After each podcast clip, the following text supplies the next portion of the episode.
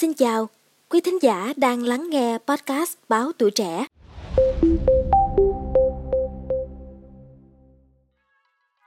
Thưa quý vị, vào cuối tháng 6 vừa qua, anh Akihiko Kondo, người từng gây sốc khi kết hôn với nhân vật hư cấu, đã cùng với một vài người đồng nghiệp thành lập Hiệp hội Tính dục hư cấu.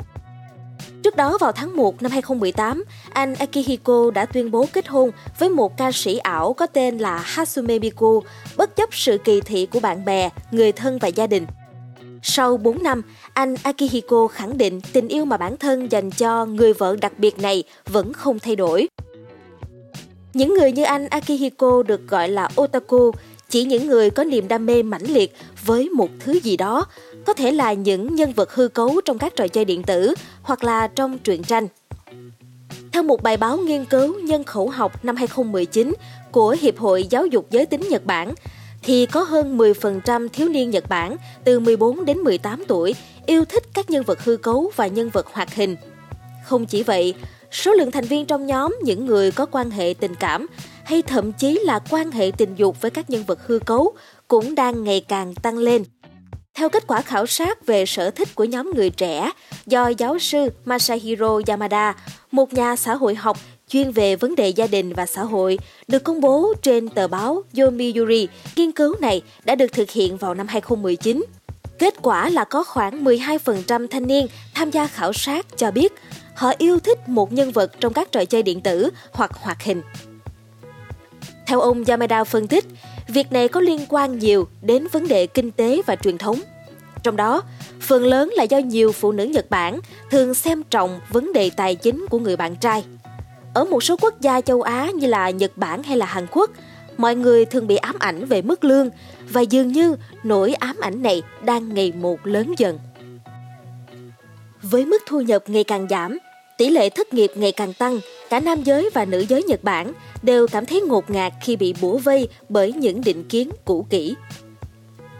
Quả thật, mối quan hệ với các nhân vật hư cấu thoải mái và vượt trội hơn hẳn các mối quan hệ thực tế là ở sự tự do vượt khỏi các chuẩn mực xã hội khắc khe đã ăn sâu vào văn hóa và tiềm thức của nhiều người Nhật Bản. Định kiến nam giới phải trả tiền cho các buổi hẹn hò và nữ giới chỉ cần làm hài lòng đối phương là đủ, đã khiến cho nhiều người trẻ bỏ chạy khỏi các mối quan hệ với người thật để tìm đến niềm an ủi với những nhân vật không có thật. Theo chia sẻ của anh Akihiko, sau 7 lần bị phụ nữ từ chối đã khiến anh mất niềm tin vào phụ nữ thật và chính điều này đã khiến anh dễ dàng say mê người vợ ảo Miku của mình. Ngoài ra thì còn một nguyên do khác khiến cho nhiều người Nhật Bản yêu thích các nhân vật hư cấu.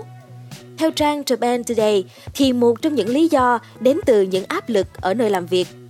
Người lao động ở Nhật Bản phải đối mặt với thời gian làm việc dày đặc, tăng ca nhưng không mấy khi được tăng lương và cả hệ thống phân cấp trong chính nơi làm việc. Sau khi kết thúc khoảng thời gian đầy áp lực tại nơi làm việc, nhiều người tìm đến những trò giải trí như một cách giải thoát bản thân. Anh Akihiko cũng là một nạn nhân của bạo lực tinh thần tại nơi làm việc, khiến anh rơi vào trầm cảm và phải nghỉ việc. Chính người vợ ảo Miku đã giúp anh dần vượt qua khoảng thời gian khó khăn đó. Trong một khảo sát được thực hiện năm 2021 của Viện Dân số và An sinh xã hội quốc gia Nhật Bản đã cho thấy tỷ lệ thanh niên trốn kết hôn tại nước này đã tăng cao kỷ lục Cụ thể là 17,3% nam giới và 14,6% nữ giới trong độ tuổi từ 18 tới 34 tuổi cho biết họ không có ý định kết hôn. Đây là mức cao kỷ lục kể từ cuộc khảo sát lần đầu tiên được thực hiện vào năm 1982. Số lượng các cuộc hôn nhân giảm kỷ lục khiến tỷ lệ sinh tại Nhật Bản cũng giảm nghiêm trọng. Tất cả có thể đẩy Nhật Bản đến viễn cảnh thiếu lực lượng lao động và nền kinh tế nước này dần bị thu hẹp. Cảm ơn quý thính giả đã lắng nghe số podcast ngày hôm nay. Đừng quên theo dõi để tiếp tục đồng hành cùng podcast Báo Tuổi Trẻ trong những tập phát sóng lần sau.